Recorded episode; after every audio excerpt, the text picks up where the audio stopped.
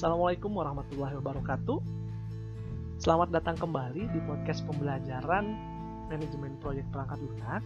Kali ini kita masih membahas terkait dengan manajemen biaya proyek yang mana podcast ini merupakan part 2 dan sebelumnya kita sudah membahas terkait dengan um, filosofi terkait dengan manajemen biaya proyek lalu juga overview terhadap proses-proses dari manajemen proyek. Nah, kali ini kita di podcast yang part kedua ini kita akan lebih um, mendetail dari masing-masing proses manajemen biaya proyek ini. Kita akan bahas secara lebih mendetail terkait dengan uh, ruang lingkupnya, terkait dengan apa saja yang dikerjakan di situ, dokumen apa yang diperlukan, dan kira-kira apa aja yang dihasilkan dari proses tersebut. Oke? Okay? Nah, sudah siap? Oh ya, sebelum kita mulai, perlu Bapak apresiasi teman-teman yang sudah lanjut mendengarkan part 2 dari sesi podcast ini. Nah, ini menunjukkan teman-teman semangat dan serius dan tentu berdaya juang tinggi dalam mengikuti um, perkuliahan ini. Ya, Bapak apresiasi sebesar-besarnya. Oke, semoga terus semangat ya. Baik, tak perlu berlama-lama lagi, mari kita simak uh, penjelasan terkait dengan proses-proses manajemen biaya proyek ya dalam uh, kaitannya dengan manajemen proyek perangkat lunak. Selamat menyimak dan selamat belajar. Baik, teman-teman bisa masuk ke slide yang poin 1, perencanaan biaya atau plan cost management.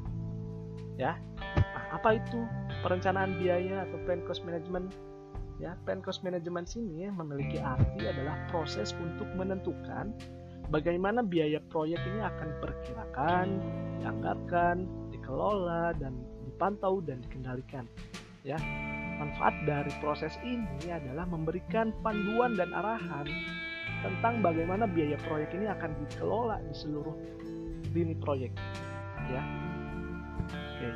Nah, output dari uh, proses ini yaitu adalah cost management plan yang meliputi satuan ukuran, tingkat presisinya, tingkat akurasi dari prosesnya, hubungan prosedur organisasi yang teman-teman di mana itu adalah bahasan kita sebelumnya ya terkait dengan work breakdown structure, lalu juga ambang kontrolnya, lalu aturan pengukuran kinerjanya ya terkait dengan value management yang nanti akan kita bahas lebih lanjut di uh, control cost ya, format pelaporan dan detail-detail tambahan lainnya.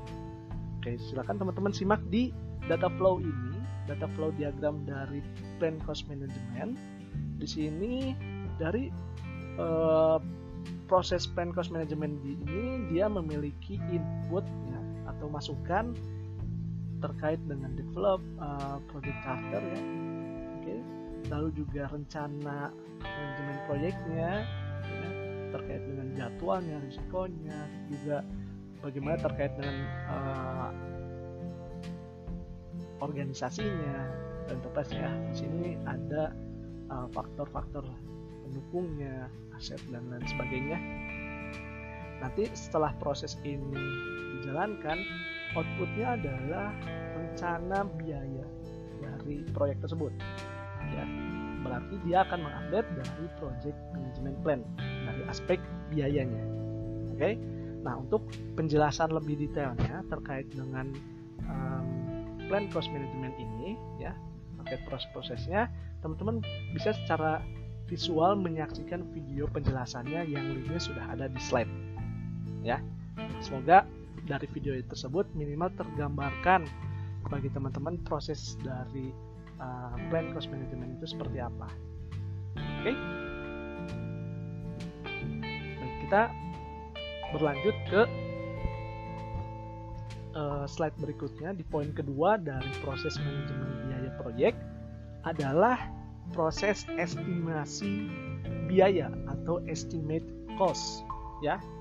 Di mana di sini adalah proses perkiraan biaya dari sumber daya yang dibutuhkan untuk menyelesaikan pekerjaan proyek ya nah apa tujuan dan manfaat dari proses ini yaitu adalah untuk menentukan sumber daya finansial yang diperlukan untuk proyek yang sedang dikerjakan. Ya. Nah, jadi di sini biaya itu diestimasi ya untuk semua uh, resource yang uh, dibebankan atau apa ya, yang digunakan ya, di proyek ya. Misalnya ada uh, human resource-nya ya atau uh, sumber daya manusianya atau tenaga kerja ya. Di proyek juga ada bahan ya ada peralatan atau ada jasa dan layanan dan fasilitas ya. Aspek-aspek inilah yang perlu diestimasikan biayanya ya. Oke terkait dengan estimasi biaya. Pun di sini kita lihat dalam kaitannya ada input ya ada tools dan tekniknya lalu juga ada outputnya ya.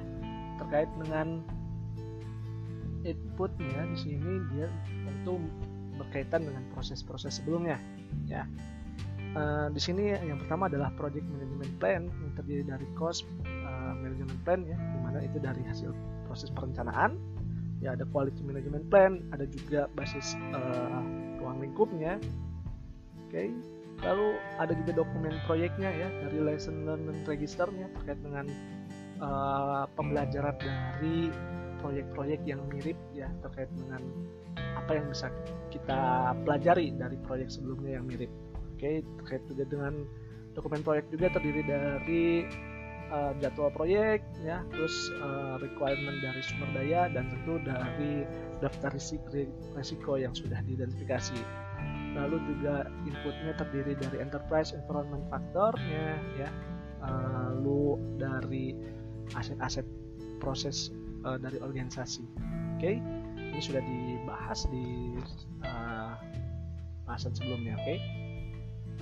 nah yang perlu kita lebih lanjut pelajari di sini adalah terkait dengan tools dan teknik ya dan tentu dengan output dari atau hasil dari proses estimate cost ini ya di sini uh, dari tools dan tekniknya cukup beragam ya.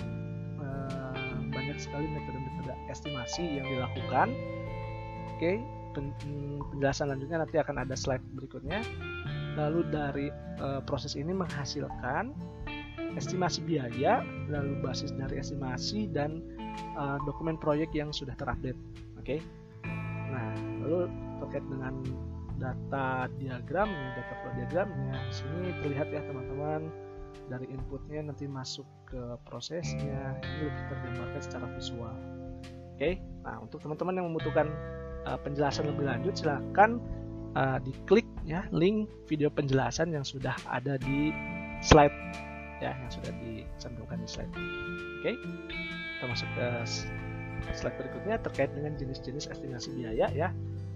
Di sini kita melihat ada tiga ya tiga jenis estimasi ya sebagai contoh ya nah di sini kita lihat juga dari leveling WBS-nya ya oke kita bahas dari mulai estimasi pendahuluan ya di sini dia menggunakan metode estimasi parametrik ya sebagai contoh uh, penjelasan terkait metode estimasi nanti akan ada slide selanjutnya tapi kurang lebih adalah metode ini menggunakan hubungan statistik antara data historis ya uh, yang tentu yang relevan uh, dan variabel lain yang menghitung untuk menghitung perkiraan biaya uh, pekerjaan di proyek.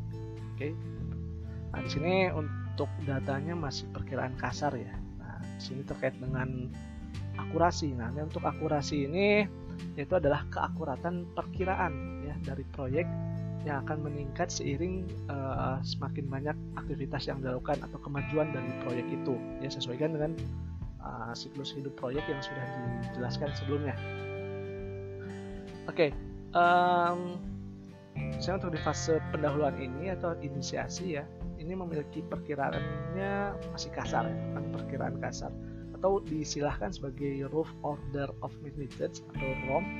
Ini kisarannya min 25 sampai 75 jadi semakin banyak um, apa semakin banyak pekerjaan yang dilakukan untuk kemajuan proyek nanti akurasinya akan semakin meningkat. Dan semakin mendekati ke makin kecil angkanya mendekati ke nol dia uh, tingkat akurasi estimasinya lebih tinggi ya. Lalu di sini juga ada estimasi anggaran ya dia menggunakan estimasi anggaran itu apa? Dia adalah untuk uh, alokasi dana dalam anggaran perusahaan ya. Nah ini uh, dia menggunakan estim metode estimasi analog yaitu untuk menggunakan nilai atau atribut dari proyek sebelumnya yang mirip dengan proyek yang saat ini sedang dikerjakan ya. Lalu uh, pengumpulan data menggunakan proyek dan kapasitas spesifikasi umum perkiraan harga satuan dan akurasi pun lebih akurat dibandingkan estimasi pendahuluan ya Oke, selanjutnya di anggaran biaya uh, definitif ya atau menggunakan estimasi definitif. Ini adalah merupakan estimasi sebenarnya untuk perincian pembelian uh, sebelum dan selama proyek berlangsung. Oke. Nah, di sini dia menggunakan ya data proyeknya aja. Dia butuh beli A, ya udah sesuai dengan kebutuhannya. Nah, ini yang dilihat adalah rencana proyeknya, penawaran dari uh, supplier, lalu spesifikasi, harga satuan, tentu di sini tingkat akurasi biaya dengan yang diperkirakan dengan yang dibutuhkan tentu akan lebih akurat. Ya. Oke. Nah kita berlanjut ke slide berikutnya ya terkait dengan pirantinya dan tekniknya oke dari pandangan ahli ya kita lihat deh. Ahli di sini bisa jadi orang bisa juga dari dokumentasi ya. Nah di sini bisa lihat dari proyek-proyek yang mirip sebelumnya atau dari um, pengetahuan ya dari pengalaman industri ataupun dari riset riset keilmuan terkait dengan proyek tersebut ya dan tentu juga dari metode estimasi biayanya juga ya dari estimasi nah ini yang penjelasan lebih lanjut terkait dengan estimasi analogi. Dia menggunakan nilai atau atribut. Nah atributnya itu apa? Atributnya ya uang lingkupnya atau scope ya costnya anggaran durasi dari proyek tersebut terus ukuran dari uh, biayanya skalanya. Ukuran atau berat atau skala dari uh, yang perlu dibiayakan itu ya lalu juga ada metode parametrik yang tadi sudah dibahas ya dia memanfaatkan hubungan statistik antara data historis yang relevan dan variabel lain untuk menghitung perkira perkiraan biaya pekerjaan proyek Oke, okay? nah di sini dia teknik ini menghasilkan tingkat akurasi yang lebih tinggi tergantung pada data dasar yang dibangun ke dalam model. Oke, okay? estimasi biaya parametrik ini dapat diterapkan pada proyek total atau bagian proyek. Jadi maksudnya uh, bisa untuk keseluruhan proyeknya atau dalam bagian-bagian proyek kan kalau kita lihat work dan structure di pembahasan sebelumnya di pertemuan sebelumnya itu ada masing-masing ada bagian-bagiannya. Nah itu metode ini bisa melakukan estimasi apakah untuk satu uh, satu proyek full atau untuk satu bagian tertentu aja di WBS. Lalu juga ada estimasi bottom up, ya metode estimasi untuk suatu komponen pekerjaan, biaya paket atau aktivitas pekerjaan individu diperkirakan hingga tingkat detail paling spesifik. Biaya dan akurasi estimasi biaya bottom up biasanya dipengaruhi oleh ukuran atau atribut lain dari aktivitas individu. Nah, lalu ada juga estimasi three points. Ya, ini adalah bentuk um, pengembangan dari keakuratan yang single pointnya. Oke. Okay. Nah, ini dapat ditingkatkan dengan yang three point ini mengoptimasi yang single point dengan mempertimbangkan ketidakpastian dan risiko. Oke. Okay. Nah, dengan menggunakan estimasi dari three point ini untuk menentukan kisaran untuk biaya kegiatan. Ini ada uh, parameternya most likely, optimistic, pessimistic ya ini uh, ada di referensi ya. Okay, lalu terkait dengan analisis data, di sini ada analisis alternatif ya untuk mengevaluasi opsi yang diidentifikasi untuk memiliki atau eh, sorry untuk memilih opsi atau pendekatan mana yang akan digunakan untuk melaksanakan dan melakukan pekerjaan proyek. Ya, contohnya kita untuk mengevaluasi biaya, jadwal, sumber daya, dan dampak kualitas dari pembelian. Ya. Lalu ada juga analisis cadangan ya atau nanti istilahnya reverse analysis. Oke. Ya ini kita uh, untuk memperkirakan kan perusahaan itu sudah menganggarkan untuk proyek gitu ya dan ada yang sudah dihabiskan juga gitu. Kira-kira sisanya dari yang sudah dianggar eh, yang sudah dihabiskan tinggal berapa lagi kurang kurang lebih sederhananya seperti itu. Tentu hal yang seperti itu perlu di um, estimasikan ya. Oke, kita berlanjut ke slide berikutnya adalah terkait dengan output dari uh, estimasi biaya yaitu tentu estimasi dari biaya kegiatannya ya. Lalu ada detail pendukung ya. Lalu ada rencana manajemen biaya dan berbagai perubahan yang diminta. Oke? Itu bisa teman-teman baca sendiri ya. Nah kita berlanjut ke slide berikutnya adalah masalah. Masalah-masalah utama yang ada di estimasi biaya untuk khususnya di proyek IT nah um, yang pertama adalah menghasilkan anggaran untuk proyek software yang besar adalah tugas yang kompleks. Oke. Okay? Nah, maka anggaran ini dilakukan di berbagai tahap proyek. Okay? jadi biasanya nggak selesai di awal, di akhir-akhir pun masih dibutuhkan revisi atau um, penganggaran kembali. Oke, okay? maka di, biasanya di termin-termin. Misalnya untuk satu tahun dibagi berapa termin, termin itu pembagian waktunya. Nanti di masing-masing apakah ada perubahan atau tidak penganggarannya ya. Lalu banyak organisasi yang membuat anggaran kurang berpengalaman. Nah ini uh, ya terkadang orang IT kan urusan dengan anggaran juga agak kurang ini. Bahkan untuk orang akuntansi pun kadang masih belum uh, familiar ya. Kadang proyek-proyek IT kan dikerjakan uh, apa ya istilahnya keroyokan gitu Nah, mungkin ada yang apa eh, organisasi tertentu yang memang masif atau banyak ditemukan kasus tidak handal dalam membuat anggaran ya. Akibatnya apa? Jadinya eh, bisa jadi biaya yang dialokasikan tidak sesuai ada satu pos yang terlalu besar ada salah satu pos yang bahkan jadi terlalu kecil gitu akibatnya nah, sehingga untuk plotting anggaran ini yang masih perlu latihan ya dan tentu perlu ilmu di dalamnya nah kita butuh latihan dan mentoring. Nah terkadang juga masalah berikutnya adalah organisasi lebih sering atau lebih berat underestimate-nya.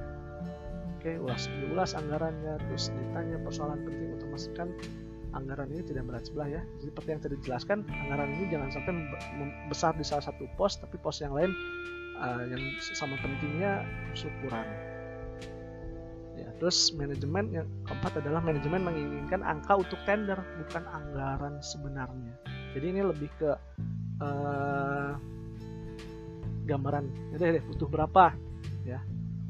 Kira-kira. Nah yang pasti yang pengelola proyeknya yang yang lebih tahu sebenarnya untuk yang anggaran biaya yang realistisnya tuh berapa. Oke ya. Kita masuk. Di sini ada salah satu model untuk parameter ya yang dari riset yang dilakukan oleh Barry Bohm ya. Ini teman-teman untuk lebih detailnya dari uh, langkah demi langkah terkait dengan uh, modeling ini ya konstruktif cost model ini teman-teman bisa lihat di sumbernya sumber linknya ya. Jadi kurang lebih uh, Barry ini mengatakan bahwa hanya model parametrik yang bebas intervensi dari stakeholdernya ya menarik sebenarnya ini untuk dibahas. Oke. Nah ini ada slide berikutnya adalah contoh dari uh, estimasi biaya ya di sini tentu kita melibatkan dari uh, item dari WBS ya dari project management dari hardware-nya dari software-nya dan untuk testingnya training dan support ya dan tentu nanti mengestimasikan uh, cadangannya ada berapa. Silahkan teman-teman pelajari ya dan mulai komponen tabelnya. Oke berarti diharapkan teman-teman sudah memahami ya bagaimana terkait dengan membuat work uh, work breakdown structure ini. Oke, okay, pengetahuan work breakdown structure-nya teman-teman perlu miliki dulu ya untuk memahami tabel ini. Oke, okay, nah kita masuk sekarang ke proses berikutnya terkait dengan penganggaran biaya ya atau determine budget. Oke, okay? nah di sini maka dari beberapa studi kasus mungkin udah samakan aja antara mengestimasikan biaya dengan proses penganggarannya ya. jadi ini beberapa studi kasus memang dilakukan uh, secara bersamaan gitu ya tapi di referensi yang kita gunakan ini terpisahkan karena menggunakan uh, tools yang berbeda Nah, penganggaran biaya ini apa? Yaitu adalah proses menyatukan semua estimasi biaya dari masing-masing kegiatan atau paket pekerjaan untuk disusun sebagai uh, baseline cost ya. Jadi patokan acuan ya, biaya patokan kita untuk mengerjakan proyek tersebut. Oke, tentu proses ini sangat bermanfaat utamanya adalah untuk proses menentukan dasar biaya yang dapat digunakan untuk memantau dan mengendalikan kinerja proyek. Oke. Nah, begitu kita melihat patokan biaya yang sudah dianggarkan dari masing-masing kegiatan atau paket pekerjaan ya. Nanti dilihat oh kalau yang serapannya udah banyak, oh bisa terlihat salah satunya adalah indikasi prestasi dari unit itu ya. Oh berarti dia sudah melakukan pekerjaannya, kemajuan proyeknya sudah tinggi misalnya. Kalau serapannya juga tinggi. Nah, biasanya kurang lebih seperti itu ya untuk menggambarkan. Oke, di sini juga terlihat ya uh, input, tools, teknik dan outputnya ya, seperti yang sudah dijelaskan sebelumnya. Oke, pada slide berikutnya juga terlihat data flow diagramnya ya, yang mana teman-teman untuk lebih detailnya teman-teman bisa simak di video penjelasan yang linknya sudah tercantum di slide ya. Oke, kita masuk slide berikutnya terkait dengan tools dan teknik menyusun anggaran biaya. Oke, okay? nah di sini toolsnya ada kurang lebih ada lima. Yang pertama dari uh, biaya agregasi ya, atau pengumpulan. Yang kedua adalah dari reverse analysis atau analisis cadangannya. Lalu yang ketiga adalah historical information review, yaitu adalah estimasi parametrik, ya, menggunakan model matematik untuk memprediksi biaya total dari proyek tersebut berapa. Lalu ada rekonsiliasi batas pendanaan, yaitu pengeluaran dana harus direkonsiliasi dengan batasan pendanaan apa pun pada komitmen dana untuk proyek tersebut. Oke, rekonsiliasi itu apa sih?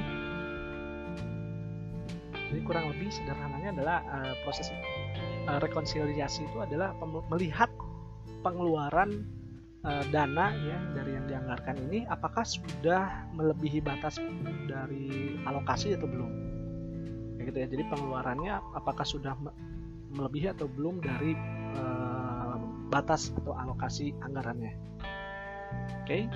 lalu terkait dengan um, tools dan teknik berikutnya adalah pembiayaan pembiayaan di sini maksudnya adalah memerlukan uh, perolehan dana untuk proyek ya. Jadi misalnya kalau untuk proyek yang sifatnya jangka panjang atau kebutuhan umum, pelayanan publik, infrastruktur, ya misalnya jalan tol gitu ya, atau jembatan ya. Ini biasanya mencari sumber dana uh, eksternal ya, bisa dari konsorsium atau bisa dari negara lain yang untuk berinvestasi. Nah, ini uh, biasanya harus ada sedikit penyesuaian kira-kira persyaratan apa aja yang harus dipenuhi dalam aspek pembiayaan dari luar ya dan ini memang lumrah untuk uh, pembiayaan luar itu dari uh, kaitan manajemen proyek ini sesuatu yang lumrah Oke, kita masuk ke aspek berikutnya yaitu adalah output penyusunan anggaran biaya ya. Jadi di sini ada cost baseline ya, yaitu anggaran yang dinyatakan menurut rencana waktu penggunaannya.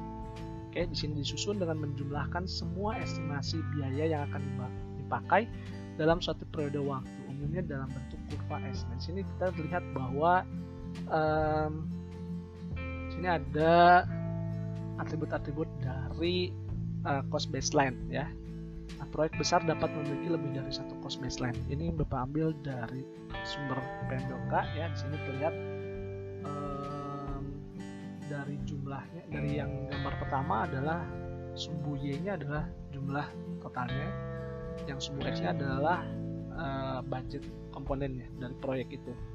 Oke okay, sumbernya uh, atributnya ada budget proyek ya terus management reverse cost baseline.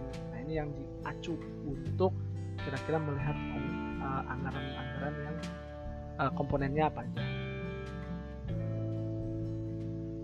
terkait dengan bahasan ini nanti akan dijelaskan lebih lanjut lewat contoh ya biar lebih mudah untuk dipahami. Di slide berikutnya ada contoh format dari rencana biaya proyek dengan atributnya dari jam kerja, upah, biaya person, biaya bahan, biaya perjalanannya, lalu biaya lain-lain dan biaya kegiatan. Nah ini di breakdown per masing-masing kegiatan ini membutuhkan uh, biayanya yang nantinya akan ditotalnya berapa. Oke, ini ada contoh dari formatnya di slide berikutnya. adalah contoh output proses menyusun anggaran biaya. Nah, ini adalah contoh kurva S di mana S ini menggambarkan planet value ya atau nilai yang sudah direncanakan. Contohnya di sini kita menggunakan proyek dengan anggaran misalnya 500 juta rupiah ya. Proyek di sini dibagi dalam lima bulan ya. Di sini dari mulai bulan pertama tentu serapannya masih rendah ya tapi semakin banyak kemajuan proyeknya semakin banyak aktivitas dari uh, proyek itu yang dikerjakan tentu daya serapan biayanya akan lebih besar hingga akhirnya di akhir uh, pengerjaan proyek diharapkan semua biaya yang dianggarkan sudah terserap sepenuhnya. Oke, okay? nah untuk pembahasannya adalah contoh output dari proses menyusun anggaran dan seperti ini. Jadi kita mulai dari bulan pertamanya ada startnya di bawah ya Oke, sumbu y-nya adalah nilai kumulatif ya, sumbu x-nya adalah waktu. Ya. Di sini dan kita lihat dari uh, acuannya adalah cost baseline dan arus kas yang diharapkan. Oke. Nah, di situ kita lihat bahwa dari uh, biaya yang dikeluarkan dengan arus kas tuh uh, cash flow-nya itu misalnya ada nggak uh, semuanya dihabiskan itu bahkan jadi cadangan manajemen Oke, nah di slide berikutnya ada contoh lebih rinci terkait dengan rencana biaya proyek. Dari situ teman-teman bisa melihat uh, perhitungannya dan nanti bagaimana perhitungan cadangan ya dari mas sorry di sini ada perhitungan dari masing-masing kegiatan ya. Kita tentu mengacu ke work breakdown structure-nya dari kegiatan-kegiatan yang sudah di breakdown. Nah, itu nanti terakhir uh, kita melihat estimasi cadangan. Kalau di tabel diestimasikan sebesar 20%. Ya. Oke. Silakan di uh, disimak dulu tabel ini untuk lebih memahami terkait dengan proses penganggaran. Ya, karena selanjutnya uh, kita akan membahas terkait dengan pengendalian biaya. Ini yang cukup lebih kompleks ya. Oke, di slide berikutnya kita akan membahas terkait dengan pengendalian biaya atau control cost ya. Proses ini termasuk terkait dengan monitoring kinerja pembiayaannya, meyakinkan bahwa hanya perubahan yang tepat yang termasuk dalam baseline biaya yang direvisi. Lalu yang ketiga adalah memberikan informasi pada stakeholders bahwa perubahan dapat mengakibatkan perubahan biaya pula. Ya. Nah, maksudnya adalah misalnya gini ya, poin ketiga ini. Jadi uh, pentingnya ini kaitannya dengan uh, bahasan kesepama, kesepamahaman uh, ruang lingkup antar masing-masing stakeholder. Nah, jika pemberi uh, istilahnya pemberi proyeknya ini berubah-ubah keinginannya ya, nah ini dapat berdampak terhadap biayanya. Kurang lebih seperti itu ya. Jadi kalau misalnya awalnya pekerjaannya ingin uh, A misalnya, ternyata di tengah jalan si pemberi proyek ini ada ide baru gitu. Uh, mengakibatkan pekerjaannya jadi uh, dua kali lipatnya jadi 2A tentu biayanya pun akan meningkat ya. Uh, kurang lebih seperti itu. Nah di sini untuk uh, pengendalian biaya ini konsep yang perlu teman-teman pahami adalah terkait dengan earn value management atau EVM ya ini merupakan salah satu alat penting dalam pengendalian biaya ya. Terkait dengan penjelasan dengan uh, input terus teknik output um, dan data flow diagramnya data flow diagram yang dianimasikan ini teman-teman bisa melihat di video penjelasan yang linknya sudah tercantum ya di slide. Oke silahkan disimak dulu untuk uh, melihat uh, kurang lebih filosofi dari control cost atau proses pengendalian biaya ini seperti apa Oke, bisa di pause dulu ya kalau untuk mau menyimak videonya. Oke, kita lanjut ke bahasan selanjutnya di slide berikutnya terkait dengan Earn Value Management atau FVM ya. FVM sendiri adalah alat untuk mengukur kinerja proyek yang integrasikan antara ruang lingkup, waktu, dan data biaya. Untuk menggunakan FVM ini harus dibuat terlebih dahulu baseline. Ya, baseline itu acuannya. Oke, dengan baseline dapat dievaluasi apakah proyek itu berjalan dengan baik atau tidak. Ya, kalau memang uh, proyek itu berjalan sesuai baseline-nya itu bisa dikatakan sesuai atau ses, uh, proyek itu berjalan on the track gitu ya baik tapi kalau misalnya ternyata dari targetnya dan realitanya uh, realitanya di bawah target dari masing-masing periode waktu ini bisa dikatakan proyek itu mandek gitu ya istilahnya Oke, secara periodik informasi aktual mengenai kinerja proyek harus diperbaharui sehingga pemanfaatan FEM ini dapat optimal. Ya, di slide berikutnya kita mengenal istilah-istilah dalam FEM ya. Teman-teman bisa pelajari dan ini perlu dimaknai um, ya terkait dengan istilah-istilah ini ada plan value, actual cost, earn value, ada cost variance, schedule variance, cost performance index atau CPI, dan Schedule Performance Index atau SPI. Oke, silahkan disimak dulu dan dipelajari terkait dengan istilah-istilah dalam FEM ini ya. Kita berlanjut ke formula ya. Dalam earn value ini dia ada rumus-rumusnya. Oke, di sini adalah contohnya misalnya earn value itu dihasilkan dari plan value ya to date x ya persen.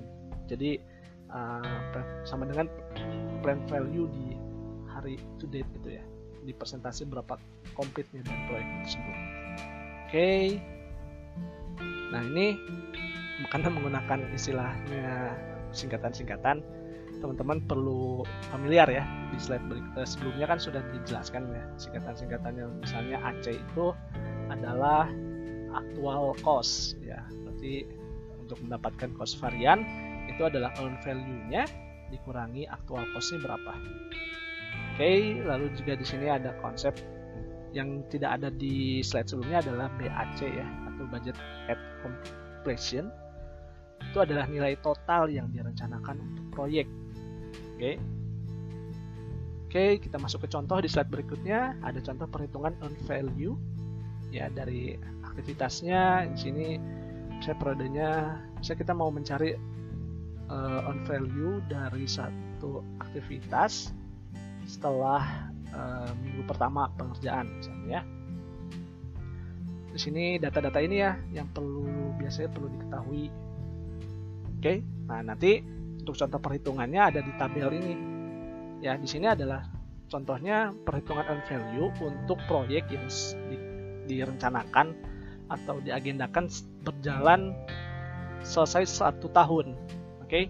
nah pada saat dilakukan audit uh, proyeknya sudah berjalan selama lima bulan misalnya ya nah pengen melihat on value setelah lima bulan ini uh, seperti apa ya tentu untuk menentukan alasannya sih kenapa kita melakukan ini ya untuk menentukan uh, strategi selanjutnya sampai ke proyek ini selesai ya. Tujuannya adalah tentu agar proyek ini berjalan sukses gitu ya.